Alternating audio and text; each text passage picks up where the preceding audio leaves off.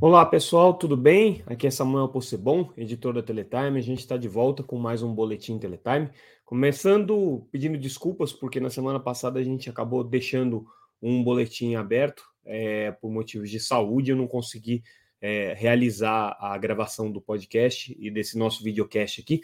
Então, na quarta-feira a gente ficou devendo, era véspera de feriado, né? A gente entende que também é, não era o dia que normalmente a gente faz a cobertura do nosso noticiário mas é, considerando que tinha algumas notícias ali importantes, a gente deveria ter vindo, mas realmente é, a Omicron me pegou e aí estava um pouquinho mais complicado de fazer. Hoje é, já está em, em, melhores condições para a gente poder falar aqui, minha voz um pouquinho fraca, mas a gente já consegue trazer as notícias mais importantes do dia. Então a gente está vindo aqui com o que foi destaque nessa segunda-feira, dia 20 de junho de 2022.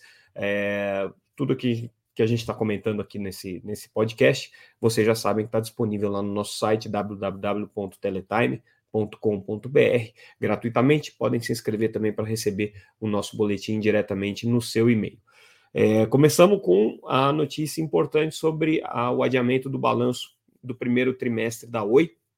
Já meio que era esperado isso, a Oi não tem sido muito é, rigorosa nas datas de publicação dos balanços trimestrais é, desde o ano passado isso vinha, vem acontecendo, mas a justificativa aqui é bastante é, óbvia e plausível, que é o processo de reestruturação da empresa, vendendo ativos, se desfazendo de unidades de negócio inteiras, no caso especificamente aqui é, do balanço do primeiro trimestre, com certeza fica mais prejudicado por conta do fechamento das operações da imóvel e da, e da venda da Vital, tudo isso tem sido anunciado aí pela empresa, mas fechar o balanço mesmo, propriamente dito, trazer os números, é, a, Oi é, não tem conseguido cumprir os prazos. Mas o que tem de importante nesse, nesse aviso né, da Oi de adiamento da publicação do balanço é que ela já deu alguns números gerais aqui com relação a como é que foi o desempenho no primeiro trimestre. Então, em termos de receita líquida, a empresa ficou mais ou menos no mesmo patamar aí do ano passado, teve uma pequena queda de 0,27%,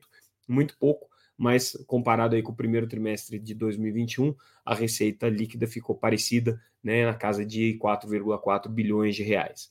É, a boa notícia para a empresa é que nesse primeiro trimestre, aparentemente, o, a margem EBITDA, que é né, a geração de capacidade da empresa de gerar caixa, cresceu 8%, né, e vai ficar aí na casa de 1,2 bilhão, essa é estimativa da empresa.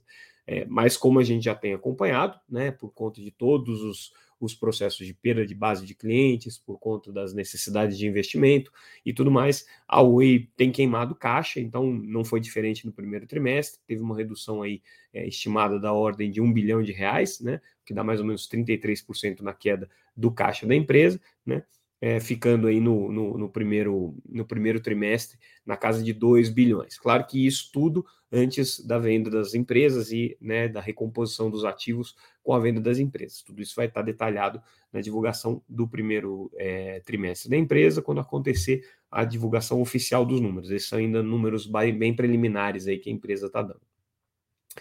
É, Aí, outra notícia que a gente traz hoje tem a ver com a notícia que a gente acabou não dando na semana passada, que é com relação ao início das operações de 5G na faixa de 3,5 GHz, é, que vai acontecer por Brasília. A notícia da semana passada é que teve a reunião é, do, do, do GAISP, que é o grupo que faz o acompanhamento aqui de implementação das metas de 5G, e o que foi definido ali pelo GAISP é que Brasília é, provavelmente seria a primeira cidade a ter o 5G liberado, possivelmente até antes do prazo final que está agora, né, foi jogado para o final de agosto. Então, é, a expectativa é que é, já possa ter, perdão, para o final de setembro. A expectativa é que ainda em julho é, a cidade de Brasília possa ter o sinal liberado. A Anatel ainda está muito cautelosa, quer ver como é que vai ser o acompanhamento é, da distribuição dos kits, né? O principal problema tem sido, na verdade, com relação à questão não dos, da distribuição dos kits para usuários residenciais que vão migrar da banda C para a banda KU, aqueles que são do cadastro único têm direito de receber esse kit, né? Mas é, principalmente para os usuários é, de banda C profissional, para as empresas que operam o serviço de transporte de dados por parabólicas em banda C profissional, que precisam ter a instalação de um filtro ali nesse processo. Né? Então, é, no caso especificamente da cidade de Brasília, é onde existe a possibilidade desses filtros serem instalados com maior velocidade, porque é uma quantidade menor ali de é, é domicílios que precisariam ser atendidos. É, mas, de qualquer maneira, é, a notícia de hoje é que a EAF já começou o processo de distribuição tanto dos kits para migração de banda C para banda KU para os usuários residenciais, como também a instalação dos filtros para usuários profissionais de banda C. Então, formalmente, finalmente, né, sem trocadilhos, é, o processo de liberação da faixa de espectro em Brasília já está acontecendo. Né, a EAF vai ter que fazer isso. A, a EAF tem um nome agora, né? É SIGA Antenado. Então, a SIGA Antenado, que é a, o nome comercial aí da EAF, vai ter que fazer isso em todas as cidades brasileiras, é um volume muito grande, começa pelas capitais, mas vai ter que fazer isso em todos os lugares. Começou pelo menos por Brasília, já foi dado o primeiro passo. Aí falando do movimento Antênice, que não tem nada a ver com a SIGA Antenado, um outro movimento, esse aqui liderado pelas empresas que operam torres de celular, eles têm feito um movimento desde o ano passado, junto à prefeitura, junto a governo, governos municipais e estaduais, para que se criem legislações de antenas favoráveis à instalação de infraestrutura para 5G, instalação de infraestrutura para redes móveis. Então, esse trabalho tem sido desenvolvido ali pelo Antenes, não só por eles, mas é, por outros por outros movimentos também, mas o Antenes tem, nessa, tem ocupado essa liderança.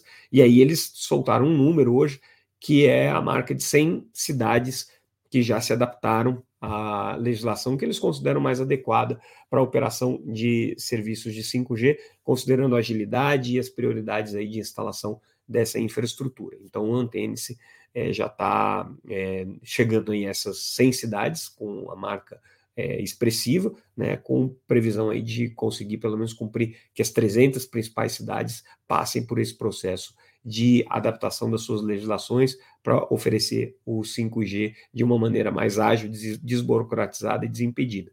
É, essas legislações municipais, a gente sabe, elas são é, criadas pelos municípios para é, atender os interesses de urbanísticos, de, de é, poluição visual, poluição radioelétrica, né?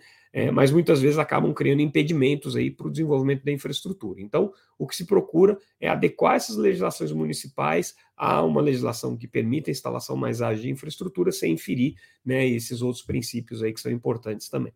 Então, o Antenes tem ocupado uma posição de destaque com relação a isso. Mudando de assunto, a operadora de satélite SES anunciou que o satélite SES 17 finalmente entrou em operação é um satélite que foi lançado em outubro do ano passado, mas ele demorou para chegar na posição é, final dele, que é a posição de 67 graus oeste, é, porque é um satélite movido a propulsão, propulsão elétrica.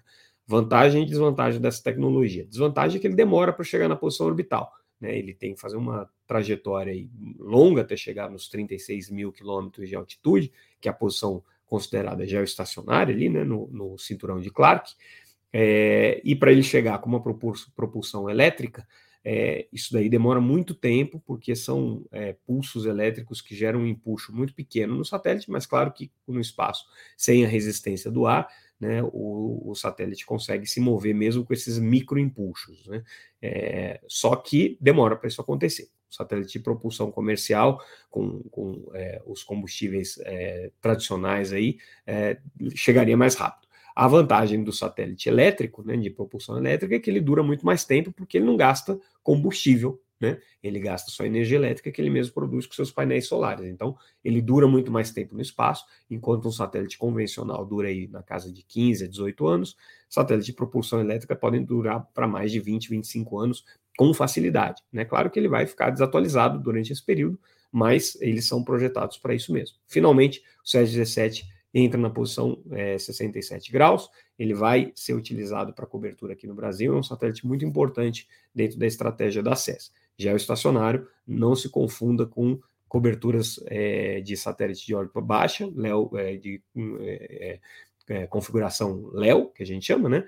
nem com as configurações de órbita média, MEL, que a ASS opera também com a série O3B e agora com a O3B M-Power. Então, que a SES conseguiu mais esse, esse feito. Colocar mais um satélite aqui no ar, são 70, tá? Que a, que a, a Serja tem. É uma, uma, é a maior empresa operadora de satélites hoje do mundo. E aí a gente fecha o nosso noticiário com, antes que acabe a nossa voz aqui, com a notícia sobre é, a Surf Telecom, é uma empresa que opera operadoras é, virtuais de telefonia móvel, principalmente, mas ela tem algumas faixas de frequência que ela adquiriu numa empresa chamada EUTV, é, que não existe mais, mas é uma empresa que ganhou é, essas faixas de frequência, inclusive na região metropolitana de São Paulo, na faixa de 2,5 GHz. E ela tinha o direito de entrar em operação, não entrou em operação, a Anatel estava para caçar essa essa, essa outorga da, da, da, da Surf Telecom, mas reverteu e optou por aplicar apenas uma advertência. A Surf é uma empresa complicada porque ela é uma empresa muito pequena, mas que tem clientes grandes. Ela presta serviço, por exemplo, para os Correios. Né? E entrou no edital de 5G, acabou desistindo no meio do caminho, devolveu a outorga, a Anatel não ficou muito satisfeita com isso. É uma empresa que já teve muitos problemas tributários também, de pagamento de Fistel.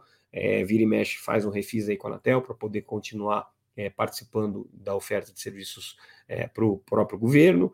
Né? É uma empresa que tem um papel relevante dentro do cenário competitivo, porque ela é das maiores operadoras virtuais. Por outro lado, é uma empresa que tem tido muita dificuldade para se é, estabilizar é, financeiramente e conseguir fazer com que a operação aconteça sem sobressaltos. Né? Ela tem tido muitos contratempos aí nessa questão do gerenciamento é, do, do, do, seu tamanho, do seu, do, do, seu plano, da sua ambição, é, com a capacidade financeira que ela tem de gerar os recursos necessários aí para ser uma operadora de telecomunicações relevantes. Então a gente acompanha aqui o dia a dia da Surf, a Anatel pegou mais leve aqui, em vez de caçar a outorga para a faixa de 2,5, simplesmente apresentou uma advertência aqui para a empresa, mas é mais uma, uma é, pendência que fica aí junto com a Anatel, né, mais um ponto aí é, de, de, de, dúvida com relação a, a, ao futuro da Surf. Né. Bom, pessoal, agora acabou a voz. Como vocês podem observar, então a gente fica por aqui. Vamos encerrar o nosso boletim de hoje só com 10 minutinhos. Amanhã, se eu tiver melhor, a gente faz um pouquinho mais alongado, tá? Mas eu não queria deixar de registrar esse podcast é, nessa segunda-feira, dia 20 de junho. Ficamos por aqui. Amanhã, terça-feira, a gente volta. Agradeço sempre a audiência e a atenção de vocês. É, e mais uma vez, desculpem pelo nosso é, contratempo é, médico-técnico aqui. Amanhã a gente volta, pessoal. Obrigado. Tchau, boa noite.